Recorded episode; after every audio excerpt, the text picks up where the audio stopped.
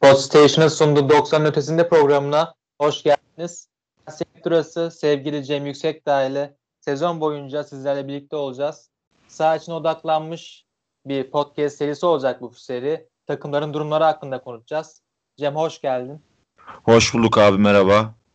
Merhabalar. İstersen Fenerbahçe ile başlayalım. Fenerbahçe sezonu istediği gibi giremedi diyebiliriz. Ee, geçen evet. sezona baktığımız zaman en fazla sol kanattan hücum yapan takımdı Fenerbahçe. Bu sezon ilk iki maçta neredeyse her iki ataktan biri yaklaşık %45 derecesinde oran olarak sağ kanattan geldiler. Takımın genel durumu hakkında neler söylemek istersin? E, sence zaman ilaç mı olacak Fenerbahçe için yoksa oyun anlamında mı bir e, değişiklikle değişikliğe gidilmesi gerekiyor? Ya aslında birçok konu var. Şimdi şöyle takım tam olarak kadro anlamında kendini bulamadı daha. Hem transferi bitecek oyuncular var. Hala bugün bile konuşuluyor. Hem de oyunun da gelişmesi gerekiyor. Yedekten de aynı zamanda ilk 11'e monte olacak isimler var. Mesela Tisserand transfer edildi. Topla arası iyi denilen bir oyuncu. Ee, Sosa ufak ufak girmeye başladı. Bunlar önemli. Net bir forvet gelecek. Bu da önemli. Ama kadro içinde de bir uyumsuzluk var. Oyun net akmıyor. Savunma dizilimi gayet iyi. Mesela dünkü maçta 4-1-4 olarak diziliyordu. Forvet de ileride tek karşılıyordu rakip takımı. Geçen hafta yani ilk haftaki maçta savunmada 4-4-2'lik bir dizilim vardı. Savunma anlamında bence gayet sıkıntısız sezon başını göze alacak olursak, sezon başını sezon başı olduğunu düşünecek olursak ama Geçen hücum anlamında sezon, Aynen öyle. Geçen abi. sezon sanki şöyleydi. E, derinde bekleyen takımlara karşı Fenerbahçe ileri çıktığında savunma savunması ileride olduğu için arka tarafta yaklaşık bir 35-40 metrelik boşluk evet. veriyordu Fenerbahçe. Evet. toparlayamıyorlardı. Geri dönüş evet. yapamıyorlardı. Evet. İlk hafta Serdar aynı şekilde çok hata yaptı. Bu hafta kesik yedi. E, evet. Bu sezon sanki o anlamda biraz daha gelişmiş bir takım göreceğiz. Ya şu an savunma işini senin de dediğin gibi Erol Bulut çözmüş gibi duruyor. Tisserand da hızlı bir oyuncu. Yani önde oynayacaksa Fenerbahçe oyunu ki böyle görünüyor. Dün bölüm bölüm çünkü üçüncü bölgede karşılamadı rakibi ama rakip ikinci bölgeye geldiği anda kenarlara yönlendirerek presler yaptı Fenerbahçe. E tabi bu da önde olduğu anlamına geliyor Fenerbahçe'nin. Arkada senin söylediğin gibi abi kesinlikle arkaya atılan topları hızlıca toplamak ya da hiç buna müsaade etmeden önde kapmak çok önemli yani. Sen ne düşünüyorsun bu konuda? Sence Fenerbahçe hücum ve defansı? Aynen öyle ya. Rakipler birinci bölgeye yerleştiğinde e, aslında Valencia yerine Frey gibi bir oyuncu daha iyi olabilirdi. Çünkü Tiam'ı da hareketlendirmiş olacak onun varlığı. İlk hafta bunu da gördük Spor'a karşı. Evet. Valencia biraz daha sönük kaldı o bölgede. Önde pres yapmakta da zorlandı Fenerbahçe. Bunu evet. çok tercih de etmediler. E, rakipler kendi bölgesinde oyunu kabullendiğinde Fenerbahçe'nin biraz daha aktif oyuncularla daha akıcı orta saha Hatay merkezde çok iyi alan e, paylaştılar. Çok iyi e, yerleşme yaptılar. Örneğin Gustavo olsun, Tolga Ciğerci olsun e, 3'e 1, 4'e 1 pozisyonda kaldılar orta alan. Topu alamadılar bir türlü. Çok fazla yan top yaptı Fenerbahçe bu yüzden de. Ya, eğer takımda daha yaratıcı bir oyuncu olsaydı, örneğin Sosa ilk 11 başlasaydı, ikinci yarı girdikten sonra ne kadar e, takımı aktifleştiren, e, rakip alanda sürekli dikine oynayan bir takım gördük. E, ilk yarıda bu sorunu çok yaşadılar. Hatayspor'a karşı biraz daha yırtıcı oyuncularla çıksaydı Fenerbahçe çok daha iyi olabilirdi. Abi katılıyorum. Ener Valencia tercihi o yüzden aslında olmuş olabilir. Sen de fark etmişsindir izlerken. Sırtı dönük tek pasları yani istasyon olarak aslında biraz öne çıkarmaya çalıştı kanatları. Mesela Tiam'la bir iki pozisyon, üç pozisyon hatırlıyorum. Bağlantı kurdu. Ama devamında Tiam'ın eksikliğinden dolayı tabii e, tek pasları yapamadı ya da topu kontrol edemedi. Ayağından açtı. Ama Frey tercihi de evet yine senin dediğin gibi rakibi yıpratma anlamında önemli olabilirdi. Ama Hatay'ın da abi kesinlikle dediğin şeye katılıyorum. Hatay iyi bir savunma takımı olmuş. Başakşehir maçında da pozisyonlar verdiler evet ama sonuçta yeni bir takım yeni oturuyor. Ben Hatay Spor'u da beğendim. Bir de şöyle kısa bir noktaya değinmek istiyorum. Fenerbahçe'nin sol kanadında ben şöyle bir problem gördüm. Yani problem de diyemeyebiliriz, demeyebiliriz buna. Caner'le Ferdi bağlantısı çok işlemiyor. Ben sebebini şu olarak gördüm. Caner 3. bölgeye çok direkt olarak oynamak isteyen bir oyuncu yani herkes biliyordur bunu zaten. Ferdi de bu noktada e, dışarıda kalıyor. Çünkü Caner orta sahada topu ikinci bölgede topu aldığında direkt üçüncü bölgeye aktarıyor. ver kaç ya da ikiye bir gibi bir şey denenmiyor hiç ar- aralarında. Sen fark ettin mi böyle bir şey gözlemledin mi abi dün? Abi çok doğru bir tespit. Ferdi de iç oyuncusu olarak biraz alışkın olduğu için bu tarz Evet. bir role biraz e, görev çakışıklığı olmuş gibi bir durum da ortaya çıkıyor. Bunu da ben ilk hafta şuna bağlıyorum. Geçen e, ilk haftadaki oynayan maçta biraz Hı hı. da Tolga, Tolga Ciğerci tercihini anlayabiliyordum. Caner ve Gökhan'ın ileri çıktı bir düzende. O Evet. arkaya atacak topları onlar biraz daha toparlayabilirdi Tolga ve e, Evet. Gustavo sayesinde. Ya eğer ya Ferdi'yi daha aktif kullanmak için Fenerbahçe'nin o bölgeye e, oyunu çok yıkmaması da lazım. Biraz sağ taraftan gelip oyunu genişletip defansı genişletip sola geçmeleri lazım. Ama zaten rakip oraya o tarafa odaklanmışken siz de Ferdi ile oradan gittiğiniz zaman biraz da e, rakip önlemleri arttırdığı için Ferdi'nin de e, yapacağı olumlu işler etkilenmiş oluyor. Sağ kanatta belki ben Gökhan hatta Gökhan Gönül'le daha iyi bir ikili olabileceklerini bile düşündüm. Dünkü oyundan sonra yani. Bir de Hatta- e, evet abi. Dersen Ferdi kariyerinde zaten sağ kanat olarak başlamıştı. Fenerbahçe'ye geldikten sonra e, sol kanada evrildi, evrildi kendisini. Ondan bunu istediler. Onun orijini zaten hem forvet arkasıydı hem sağ kanattı. Oralarda daha faydalı olabilir aslında. Ben, ben de öyle düşünüyorum. Özellikle de dünkü performansı ve maçın gidişatını Caner'le olan uyumunu gördükten sonra. Bir de bence şöyle bir nokta var. Dün Sosa girdikten sonra Fenerbahçe'nin orta saha diziliminde de bir değişiklik oldu. Ee, Tolga ile Gustavo biraz yani Tolga geri kaçıp Gustavo'nun yanına kaçmaya başlamıştı. Sosa girdikten sonra bu değişti. Biraz daha asimetrik bir dizilim vardı. Yani Gustavo ile Sosa, Sosa önde, Gustavo arkada olmak üzere dizildiler. Bu da aslında hem alan paylaşımını hücumsal anlamda iyileştirdi hem de dediğin gibi senin tabii Sosa'nın yaratıcılığı çok yüksek. Bu anlamda olumlu etkiledi takımı. Bunu daha fazla görürüz herhalde diye düşünüyorum ben ilerleyen haftalarda.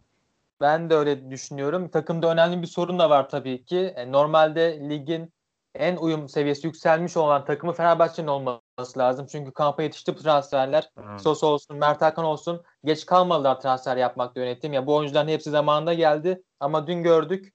Gökhan'la Sosa'nın pozisyonunu da hatırlıyorum ben. O kadar birbirinden kopuktu ki Evet.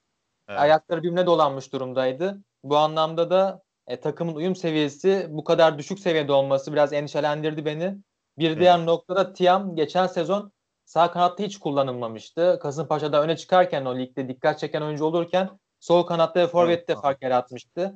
E, Fenerbahçe'nin e, Tiam'ı sağ kanatta kullanıp onun üstüne hücum yapması biraz mantıksız gibi gözüküyor. Ben çünkü o geldiğinde hayal ettiğim konu şuydu. Caner hücuma katılmayı çok seviyor. Sürekli sol kanattan e, üçüncü bölgeye geçiş yapıp ortalar açacak. Tiam da bitirici oyuncu olarak, yardımcı forvet olarak yarı sahasına giriş yapıp atakları sonlandırabilirdi. Ama onun üstünden hücumları gerçekleştirmek ve sağ kanattan hücum yapmak biraz Fenerbahçe'nin canı sıkacak gibi gözüküyor. E, Çünkü Tiam bu rolde bir oyuncu değil.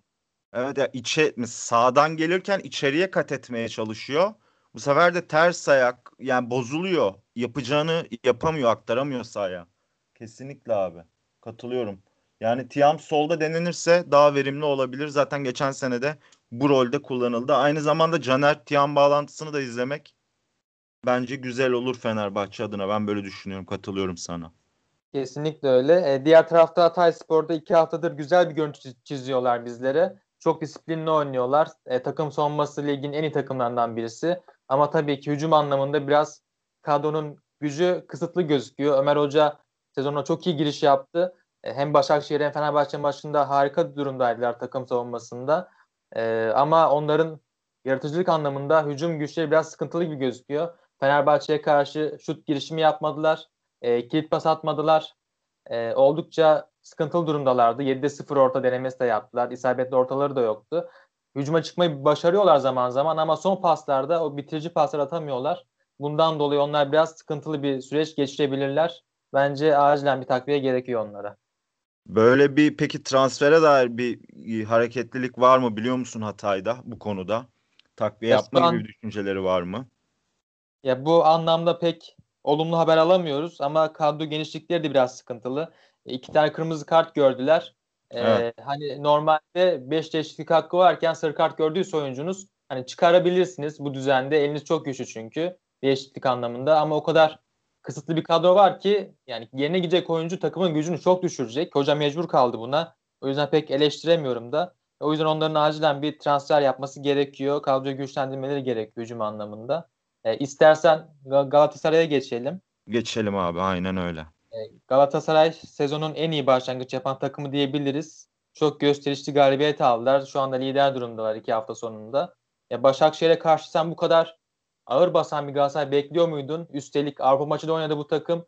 Biraz daha yorgun durumdaydı Başakşehir'e karşı. Çok gösterişli bir başlangıç yaptılar. Taylan'ın da bu seviyeyi Başakşehir'e karşı da sürdürebilmesi bence muhteşem bir olaydı. Abi ben ilk hafta Galatasaray'ı izledikten sonra beğendim tabii ki ama yani rakiplerinden dolayı Gaziantep'ten dolayı şunu düşündüm. Tamam Galatasaray çok iyi başladı ama yani birçok kişinin de aklına bu gelmiştir bence. Ama daha baskılı oynayan, daha Galatasaray'ı geri koşturan bir takıma karşı neler yapabilir Galatasaray? Başakşehir maçı bunun testi olacaktı diye düşünüyordum. Ya hiçbir şey değişmedi Galatasaray'ın Galatasaray'ın oyununda. Tam tersine bence daha da oturmuş böyle bir takıma karşı bile daha da akıcı hücum ediyorlardı. Özellikle Omar'ın bindirmeleri, Fegoli'nin içe kat etmesi. Ya Galatasaray bence müthiş kurgulanmış. Fatih Terim'i kesinlikle tebrik etmek gerekiyor. Tayland da aynı şekilde oyun görüşü ve hızı çok mükemmel. Çünkü orta sahada topu kazandıktan sonra ya da pası aldıktan sonra hızlı hareket etmeniz gerekiyor. Tayland bunu çok iyi başarıyor. Aynı zamanda arkaya attığı toplarda iki pozisyon hatırlıyorum ben çok tehlike yarattı attığı paslarla. Sen ne düşünüyorsun Galatasaray hakkında? Ya dediğin gibi çok iyi giriş yaptılar sezona. Üstelik Fatih Hoca 25 Temmuz'da sanıyorum bir açıklama yapmıştı. Acilen transferleri kampa yetiştirmeliyiz. 12 Ağustos'a kadar transferlerin gelmesi lazım.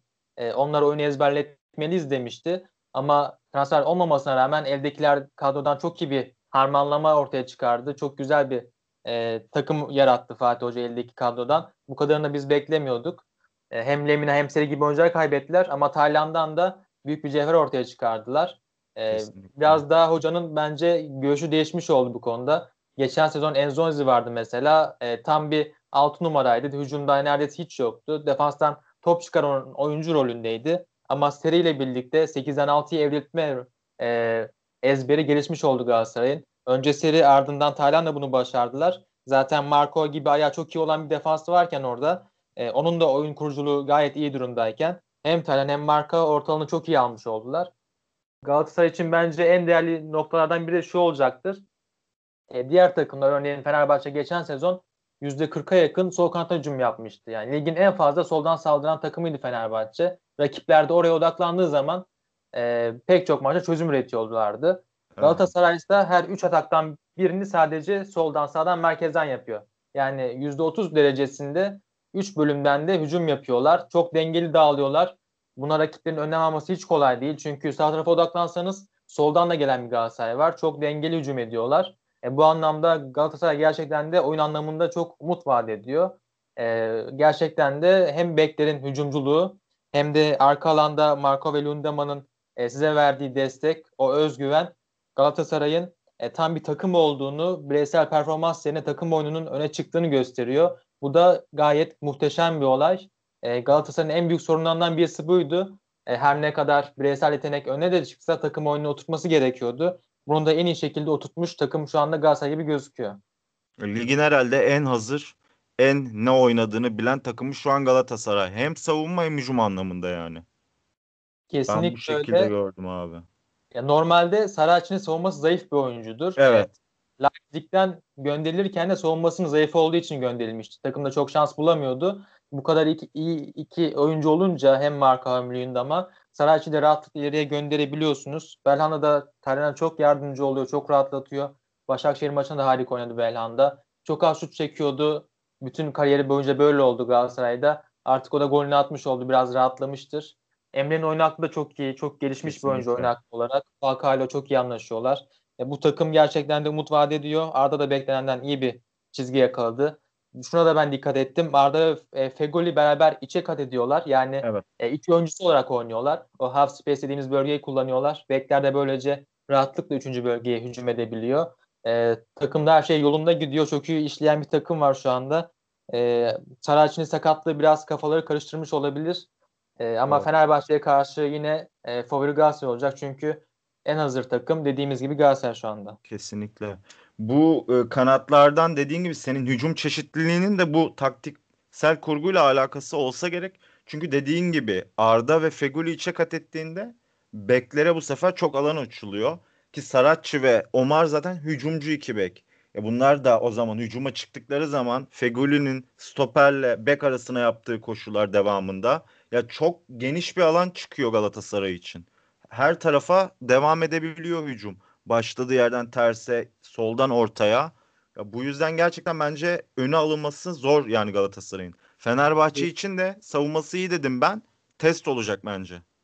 Kesinlikle öyle olacak. Ya diğer tarafta da Başakşehir'e baktığımız zaman gerçekten de geçen sezona göre kadro kalitesinin yükselmediğini görüyoruz. Önemli hamleler yaptılar ama bu oyuncuların e, bu transfer yapılan oyuncuların kadro kalitesini geliştirmek yerine aynı seviyede tuttuğunu söyleyebiliriz.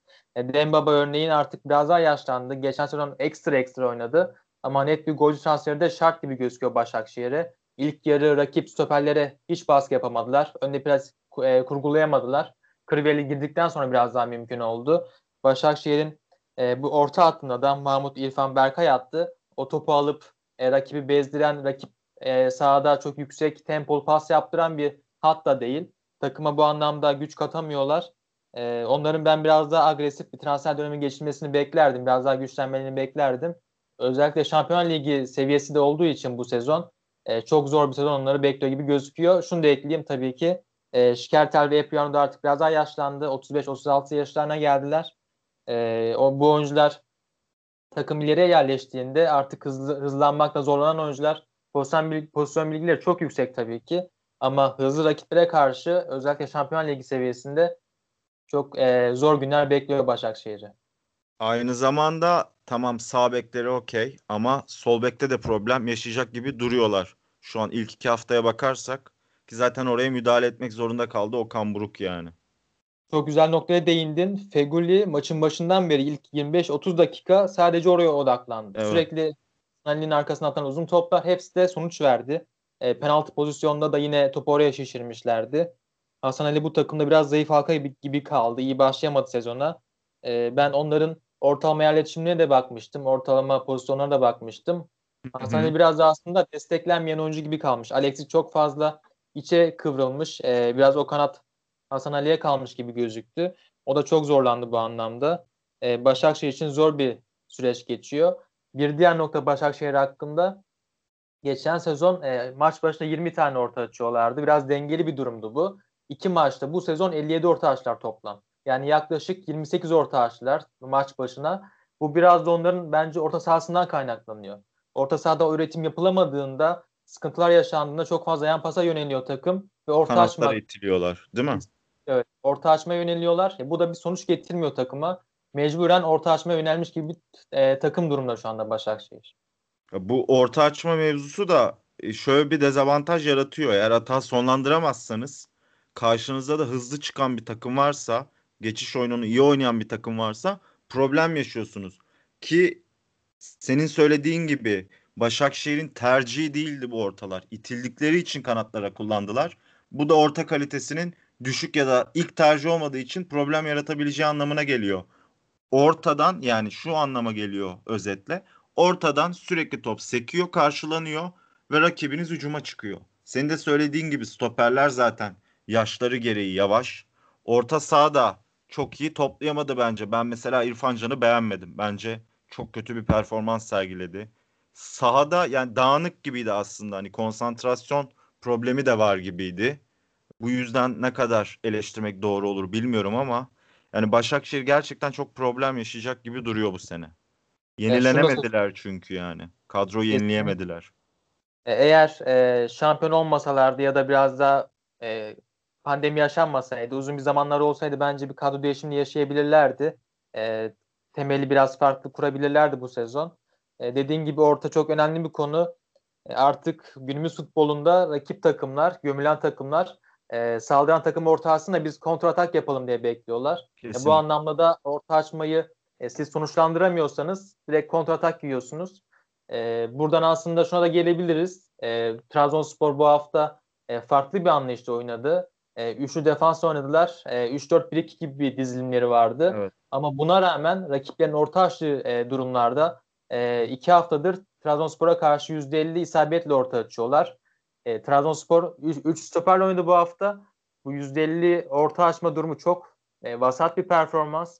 E, çünkü bu kadar yüksek %50 rakibe izin vermek, ortalara kafa vurdurmak büyük bir sorun. E, istersen Trabzonspor'a geçebiliriz buradan Geçelim. doğru.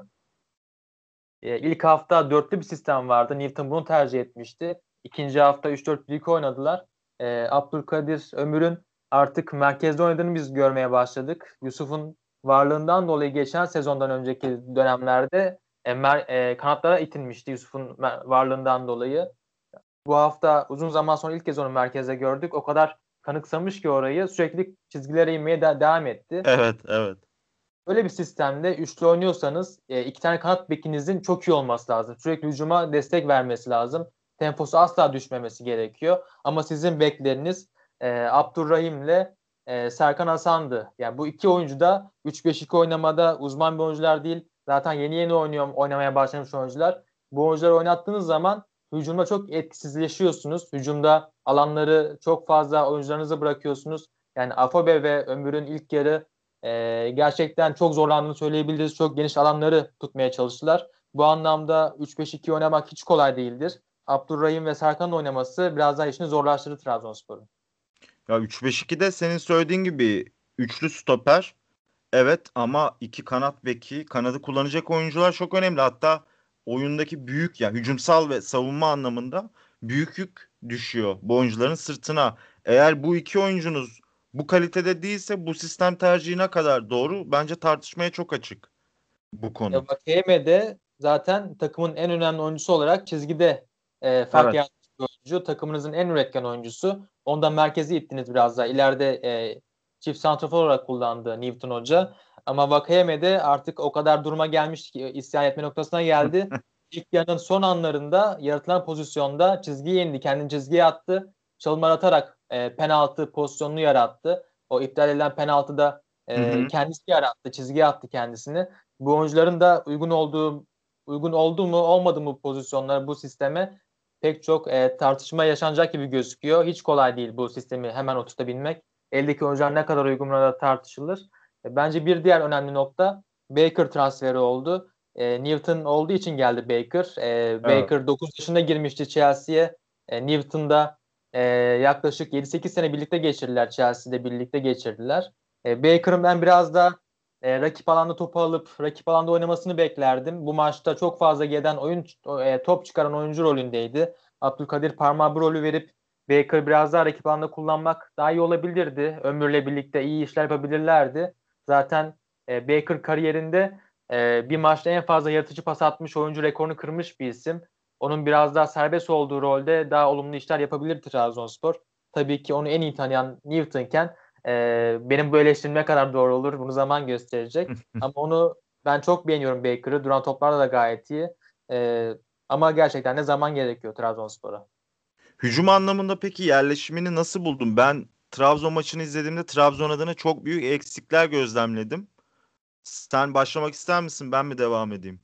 Ya bence ya da gözüne çarpan bir şey oldu mu? Afabe bence beklenenden de iyiydi. Olanları gerçekten iyi değerlendirdi. E, geniş alan tutmak zorundaydı. Gayet iyi işler çıkardı. Bu e, bek problemi, kanat beklerin hücumda bu kadar az aktif olması Trabzonspor'un en büyük eksisi oldu. E, bu kurguyu da oturtmakta çok zorlandılar. İlk 15 dakika yani %90'lara ulaşan bir Deniz Spor'un toplu oynama oranı vardı. Tamamen e, force etmişti oyunu. İkinci biraz daha anla, e, taktiği oturtmaya başladılar. Bekler biraz daha ileriye çıktı. E, hiç kolay gözükmüyor Trabzonspor'un bu düzende uzun haftalar e, peş peşe gelip artık peş peşe galibiyetler de alması. E, biraz soru işareti görüyorum ben onlar adına bu taktiği. E, sanıyorum e, dörtlüye dönmek daha iyi olabilir onlar için. Ben de öyle düşünüyorum. Bir de topu çıkartırken Trabzon kendi yarı sahasından oyunu kurarken büyük bir kopukluk gözlemledim ben. Tabii şimdi burada görüntü kullanamadığımız için çok dinleyenlerin kafasında bir şey canlanmayabilir ama geride üçlü bir at top çıkarıyor. Orta saha oyuncuları da forvet oyuncuların yanına kadar yaklaşmış. Arada ise yani 20-25 metre sanırım bir boşluk vardı. Bu şekilde zaten hücum edebilmenin imkanı yok yani kesinlikle imkansız. Oraya birinin gelip topu alıp dağıtması gerekiyor. Bu yani yerleşim gerçekten problemliydi. Bunu herhalde Newton hoca yani halletmeyi çalışacaktır. Kendisi de gözlemlemiştir diye düşünüyorum. Ya Trabzon'un Evet. işi gerçekten çok zor gözüküyor bence. Kesinlikle öyle. Denizli Spor'da e, gayet iyi bir anlayışa sahadaydı. E, o, şöyle bir durum da yaşandı maçta. Hadi Sako oyuna girdi. 4 dakika oynayabildi. Kırmızı karttan dolayı maçtan atıldı. Bundan sonra e, Newton çok uzun süre bekledi. Yaklaşık e, 15 dakika boyunca değişiklik yapmadı. 85'ten sonra değişiklikler geldi. E, biraz daha eleş, eleştirildi bu konu. E, belli ki hoca takımdan memnun değil. Yedeklerden de memnun değil. Biraz mecburi değişiklikler yaptı. Ama ne olursa olsun Afobe'nin çıkmasını ben beklemiyordum. Çünkü Ben ne de. olursa olsun takımdaki hedef golcü o şu anda. E, bu anlamda biraz da Trabzonspor'un yine Sörlotvari e, çok yıldız oyuncular almadan düşük e, bütçelerle transferler yapıp e, bu oyunculardan faydalanması bekleniyor. E, ilk hafta Flavio gayet iyi bir oyun or- ortaya koymuştu bence e, merkez orta sahada. E, son yarım saat oynayamamıştı kırmızı karttan dolayı. Ama maç bittik, bittikten sonra bile en fazla top çalan, top kapan oyuncu rolündeydi. E, onun geri gelmesinden sonra, kırmızı kartı bitmesinden sonra e, daha olumlu bir Trabzonspor görebiliriz. Ama şu anda en önemli konu Newton'a sabretmek olacak onlar arasından. Eğer güveniyorlarsa arkasında durmaları gerekiyor. Ya bakalım neler olacak. Ben hocanın işini de zor görüyorum açıkçası yani. Trabzon'un işi her anlamda bence çok zor şu anda. Bakalım neler kesin- bekliyor onları. Kesinlikle öyle. E, istersen e, bir diğer maça geçelim. Beşiktaş'a geçelim. E, Beşiktaş e, Antalya Spor'la bir bir berabere kaldı bu hafta. E, iki hafta sonunda da Beşiktaş'ın 4 puanı bulunuyor. Bence eldeki kadroya göre gayet iyi iş çıkardılar. İlk hafta ekstra bir galibiyet. ikinci hafta e, her ne kadar öne geçmiş olmasına rağmen puan kaybetse de e, Antalya Spor da hiç fena bir takım değil. Eldeki kadroya baktığımız zaman Beşiktaş'ın bu kadar eksiği varken 2 hafta 4 puan bence güzel bir başlangıç. Sen neler söylemek istersin? Dediğin gibi senin Beşiktaş'ın elindeki kadrosu ya çok çok iyi demek mümkün değil bu kadroya. Ama şöyle bir takım kurgusu yapılmış. Eldeki kadroya göre kurgulanmış. Kesinlikle. Buna göre şekilleniyor takımın hücum ve savunması. Yani daha çok kontra gibi. Ya kontra demeyelim de hücum e, hücumdaki rakibi karşılamaya çok önem veriyor Beşiktaş. Savunma kurgusu bence iyi Beşiktaş'ın. Kötü yerleşmiyorlar, kötü karşılamıyorlar rakibi. Ama bunun devamında kontra atan gelmesi gerekiyor. Bu konuda sıkıntı yaşıyorlar bence. Yani iyi Yap. hücum edemiyor Beşiktaş kesinlikle. Bence de öyle. Bu takım artık biraz daha dengeli bir takım olmuş. E, geçen sezon Gökhan ve varlığıyla sürekli hücum eden bir takım vardı. Sergen Hoca dengeli oynamayı seven bir takım. Çok e, tamamen saldırmayı düşünen bir hoca da değil zaten. E, Beşiktaş'ın yaptığı transferlerde hem Wellington hem Sak Ensakala transferi. E, bunun biraz daha ben hocanın tercihi olduğu için de daha dengeli Beşiktaş görecek gibi görüyoruz bu sezon. 3-1, 4-1 gibi skorlar yerine 1-0 tercih eden bir takım var. Orta blokta çok dengeliler, çok disiplinler. Kesinlikle. Takım savunması e, özellikle Trabzon maçında muhteşem bir takım savunması vardı. E, Kayller'in de geriye gelip önde pres yerine geriye gelip orta alanları e, dengeli tutup rakibin yerden merkezden girmesini engelleyen bir e, düzen vardı Beşiktaş'ta. Çok disiplinli oynuyorlar. Hala kadro tabii ki zayıf ama eldeki e, durumdan e, çıkan sonuca göre gayet iyi gidiyorlar şu anda. Has için performans da biraz ekstra oldu. Takımdaki en hareketli oyunculardan olması onun formayı almasındaki etkendi diyebiliriz. Çok yetenekli oyuncu. Kaleyi gördüğünde direkt deneyen bir oyuncu. Hiç kolay değil bu seviyede oynayabilmek. Ama e, bu maratonu kaldırabilmesi hiç kolay değil. Ama bu sezon umut veren oyunculardan biri olacak gibi gözüküyor. Ya ben şey, şuna da gelmek istiyorum. Ortalanı gayet iyi Beşiktaş'ın aslında e, oyuncular olarak, kalite olarak. Ama bu oyuncular birbirine ne kadar uyumlu, ne kadar e, Beşiktaş'ın gücüne güç, güç katacak oyuncular biraz tartışılır. Çünkü Mensa transferi yapıldı. Mensa Kayseri Spor'da parlarken yerleşmemiş takımlara karşı fark yaratıyordu. Geniş alanlarda muhteşem performans ortaya koyuyordu. Antalya Spor'a karşı kitlendiğini gördük biraz. Çok fazla yan pas yaptı Mensa. E, yerleşik savunmalara karşı onun biraz daha gelişmesi gerekiyor. Böyle takımlara karşı fark yaratan bir oyuncu değil. Adem Lay için kadroya girdikten sonra çok iyi oynaması gerekiyor takımda yaratım an, e, yaratıcılık anlamında. Çünkü e, böyle savunmaları aşabilecek bir Adem var gibi gözüküyor şu anda Beşiktaş'ta. Onun dışında e, biraz daha mesafe bırakılan e, maçlarda Beşiktaş orta sahası oyunu ele alacak gibi gözüküyor. E, o yüzden de Antalya Spor'a karşı çok zorlandılar. E, Antalya Spor'un kurgusunda da e, ilk yarı ben ekstra önlemler gördüm. Ya bu kadar geri e, çekilme gerek var mıydı bilmiyorum. Eğer ikinci yarıdaki oyun kurgusu ilk yarı yapılmış olsaydı maça Orgil Podolski gibi isimlerle başlansaydı e, daha farklı bir skorda görebilirdik. Yani Antalya Spor'un bu kadrosu işte aşağı kalır durumda değil Beşiktaş'tan. Bence de. Mükemmel durumda. Antalya savunmada maçın başında sanırım 8-10 dakika kadar denedi bunu. Altılı bir savunma hattıyla çıktılar. Önünde 2-2 olarak böyle bir dikdörtgen formunu aklına getirebilirsin bu konuda. Bu şekilde yerleşmişlerdi. Bunu ben geçen sene Wolverhampton'ın sahasında Molineux Park'ta oynanan maçta Wolverhampton'ın Liverpool'a karşı uyguladığını görmüştüm. Ama beşli savunma hattıyla uygulamışlardı ama ön taraftaki kurguları yine bu şekilde dikdörtgen ortaya da bir oyuncu dikmişlerdi. Bu şekilde Beşiktaş'ı çok iyi durdurdular. Çünkü Tyler Boyd ve Hasic bekle stoperin arasına girerek açıklık yaratmaya çalışıyor orta sahadan. Çünkü Mensah delici bir oyuncu. Koşu atabiliyor. Bu fırsatların tamamen önüne geçti Antalya. Ben de şaşırdım bu şekilde başlamalarını. Hiç böyle bir şey beklemiyordum. Ama devamında bundan vazgeçtiler. Ondan sonra oyun zaten biraz daha döndü. Beşiktaş maçın orta bölümüne doğru biraz daha topu ayağına aldı. Biraz daha rahat hücum etti.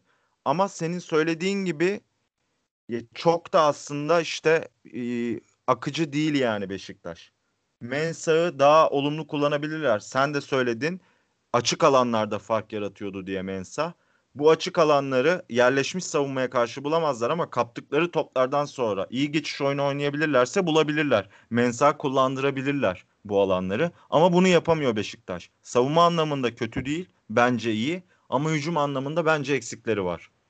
Yani çok güzel bir yere değindin. Ya eğer kaptıkları toplarda hızlı çıkabilirlerse e, Mensah eşlik edecek bir oyuncu olursa kanatlarda örneğin e, son arkasına çok iyi koşu yapacak bir oyuncu alınabilirse Boyd, e, yerine e, Hasic yerine daha arkaya sarkabilecek e, bitiriciliği de iyi olan bir isim alınabilirse e, geçiş oyunlarında daha etkili olabilirler.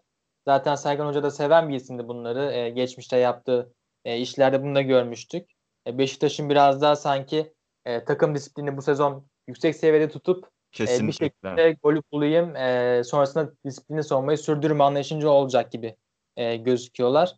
E, Antalya Spor'da farklı bir kurguda sahadaydı dediğin gibi. Hakan Özmerk ilk hafta muhteşem e, performans ortaya koymuştu. Yine en çok e, maçın e, top kapan oyunculardan birisi olmuştu. Takımda atakları yönlendiren isim de Hakan olmuştu. E, bu hafta da iyi bir görüntü çizi diyebiliriz. E, Antalya Spor'da zaten yedek kulübesi de çok güçlü bir takım. Harun Aksoy bu maçta kullanılamadı. Sidney Sam da kullanılamadı. Çok güzel bir kadroları var. E, istersen e, bu maç hakkında diğer bir görüşün yoksa başka bir e, takıma geçebiliriz. Geçebiliriz abi. Lütfen. E, istersen Alliance Spor'u konuşalım biraz. E, Alliance Spor e, gayet iyi bir başlangıç yaptı sezona. E, ben onlardan bu kadarını beklemiyordum aslında. İki maç 6 puanla başladılar. Gol görmediler. Yapılan transferlerde tam oturmuş takıma. Adam Barreiro muhteşem bir giriş yaptı sezona. E, bu iki haftada 8 şut çekti Barreiro. Hepsi ceza sahası içindendi. Sadece biri isabetsizdi. Ya tamamen Barreiro'yu rakip alanda kullanıp ceza sahasında bitirici olarak topla buluşan adam olarak kurgulamış Çağdaş Atan. Bu anlamda muhteşem bir kurgu bu. Bir diğer konuysa geçen sezon Ceyhun vardı orta sahada. Hı hı. Onun yerine bu sezon Fatih Aksoy'la e, Salih Uçan kullanılıyor beraber. Onu çok iyi force ediyorlar. E, takımı rakip alana yerleştiriyorlar. Çok iyi geçiş hücumları yapıyorlar bu iki oyuncuyla. Ceyhun yerine direkt Fatih'i getirip oraya koymak çok cesur bir karardı ve bundan da çok iyi verim aldılar. E, onların varlığıyla birlikte bence Efecan da daha da serbest rolde tam bir hücumdaki beyin olmuş. Efecan çok iyi yönlendiriyor takımı. E, Barrero'nun da katkısıyla e, takım gerçekten de umut veren bir takıma dönüştü. Davison da ilk haftanın gol atan ismiydi. E, gerçekten güzel bir ekip ortaya çıktı. Sisse'yi ben biraz aramalarını beklerdim.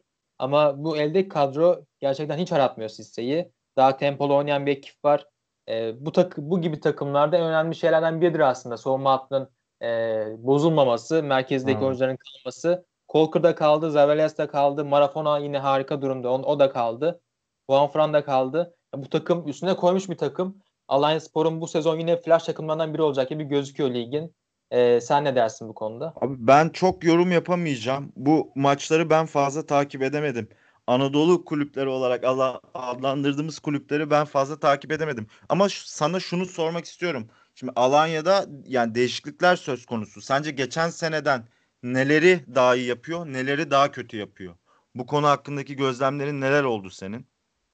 Ya geçen Değişen de bir kadro var çünkü yani. Öyle ya da böyle. Aynen öyle. Geçen sezon e, Erol Hoca ile birlikte orta açmaya çok yönelmiş bir takım vardı. Erol Bulut geldiğinden beri Mesut Bakkal sonrasında ve Sergen Hoca sonrasında ligin en fazla orta açan takımına çevirmişti Alanya Sporu. Öyle bir tercih yapmıştı.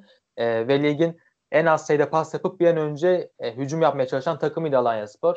Şutlarını ceza sahasından çekmeye çalışıyorlardı. E, ve duran toplarda çok iyi bir takım vardı. Bu sezon baktığımız zaman ilk hafta atılan ikinci gollerinde yine duran topla atılan gollerini Yine duran top uzmanlıklarını sürdürüyorlar. E, o gelişmişliklerini sürdürüyorlar. Kaybetmişler bunu hiçbir şekilde. E, bunun yanında e, akan oyunda gayet iyi durumdalar. İlk haftaya göre uzun pas becerilerini geliştirdiler biraz. Uzun paslarda isabetsizlikler yaşıyorlardı. E, onu biraz geliştirdiler. Üçüncü bölgeye hakimiyetlerini arttırdılar. E, onların ama şunu ben çok merak ediyorum.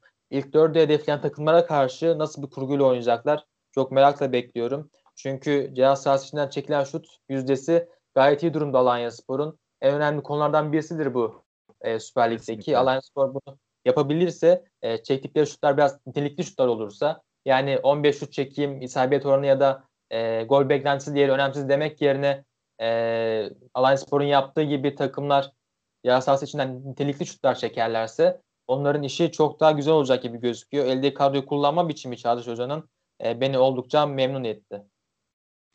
Bakalım neler olacak. Senin de söylediğin gibi büyük maçlar test maçları böyle takımlar için. Hem takımlar hem de hocalar için. Çağdaş Atan da daha yüksek noktaları hedefliyordur diye düşünüyorum ben. E, İyi bir takım aldı. Üstüne de koyabilirse kendi vitrininde oluşturmuş olacak yani kesinlikle. Çok umut veren bir şekilde başladı e, Çağdaş Hoca kariyerine. Umarım bu şekilde devam eder. İstersen e, diğer takımlardan notlarımızı aktaralım. Aktaralım e, abi. E, ben Gazişehir'den e, bu kadarını ben beklemezdim. E, ilk, ilk iki maçta rakipler Gazişehir'in kalesine 34 tane kilit pas attı. Yani kilit pas ne demek? E, gol fırsatı yaratan paslar atmaktır. E, rakibin savunmasındaki boşlukları değerlendirmektir. E, gole en yakın pastır bu. Zaten kilit pastan sonraki asisttir yani. Asist. Bunun üstü Aynen yok. Öyle. öyle. Yani 34 tane kilit pas görmek iki maçta inanılmaz bir sayı. E, Galatasaray'a karşı Galatasaray diyorsunuz. Hadi onu maruz görelim. 20 tane gördünüz kilit pas. Onu bir kenara bırakıyorum. Karagümrük'e karşı 14 tane kilit pas gördünüz. Bunlar çok yüksek sayılar. Gazişehir geçen sezona göre daha farklı durumda. Yani ilk hafta geçen sezon 5-0 başlamışlardı. Evet, çok Fenerbahçe çok kötü e, mağlup olmuşlardı. Ama o zamanlarda kadro henüz e, hazır değildi, oturmamıştı. Şumdika demişti bana zaman lazım. Evet, ben de hatırlıyorum. Ya bugün geldiğimiz noktada artık takım öyle değil. Ya hazır bir takım var, oturmuş bir takım var. Çok değişmemiş bir takım var. Ama e, ligin en fazla gol beklentisi veren takımı olmak iki maçta çok fazla fırsat vermek savunmada bence büyük bir alarm veriyor Gazişehir. E, biraz becerikli olan her takım mutlaka goller atacak gibi gözüküyorlar onlara. E, Şmudika'nın da bunu mutlaka çözmesi gerekiyor. Sağda aslında böyle çok da oturmuş bir takım yoktu. Senin söylediğin gibi aslında böyle olması gerekiyor geçen senenin aksine. Ama dağınık bir görüntü verdi yani. Şu ya bu takımda takımı. bir de e, geçen sezon e, Kayode gibi bir hücum gücü de vardı. Rakibi evet. arkaya koşu yapan bir oyuncu da vardı. Ya Kenan Özel ne kadar bu oyunun bir parçası olabilecek? Ben biraz onda şüpheliyim. Çünkü e, Kenan Özel o kadar süratli olan, e, evet. iyi olan, arkaya koşu yapan evet. Oyuncu değil. E, bu takımda e, Junior Moraes gerçekten güzel işler yapıyor. Takımda en fazla e, atak kesen oyunculardan birisi savunmada. O da olmasa ne yapacak Başak e, Gaziantep? Merak ediyorum. İlk hafta savunmayı çok öne çıkarmışlardı. Israrla bunu yapmışlardı. Çok e, kötü bir sonuç almışlardı. E, ikinci haftada da son dakikalarda beraberlik golünü gördüler. E, Ancak takımdaki o savunma attı, savunma bütünlüğü, takım oyunu biraz endişelendiriyor beni. E, istersen Gençler Birliği hakkında biraz bir şeyler söylemek istiyorum. Tabii abi. E, Gençler Birliği iki haftada iki tane isabet şut çekebildi. Hala gol atamadı. Ya onlar sezona iyi bir giriş yapamadılar. Ama şansları biraz da bu 21 takım olmasından dolayı bu haftaya bay geçecek olmalarıydı. Beşiktaş maçıyla devam edecekler dördüncü haftada. Daha iyi hazır, hazırlık e, şansı elde edebilirler. Orta açmayı tercih eden bir takım var. Ama isabet oranı çok düşük. Antalya'ya karşı %9 ile oynadılar isabet olarak. Konya'ya karşı %16. Yani biraz biz yine tabii ki tekrar aynı yere geliyoruz. Orta açıyorsunuz ama hiçbir anlamı olmuyor. Yani Mert Noble'yi ben çok merak ediyordum neler yapacak diye. Pek güzel başlayamadı Gençler Birliği kariyerine. Ee, onların da tatmin edici tek şey var bence. Rakip alandaki pas sayıları gayet iyi yüzde olarak. %72'leri gördüler. Ee, rakip alanda bu kadar iyi pas yapmak güzel ama yaratma Yaratıcılık.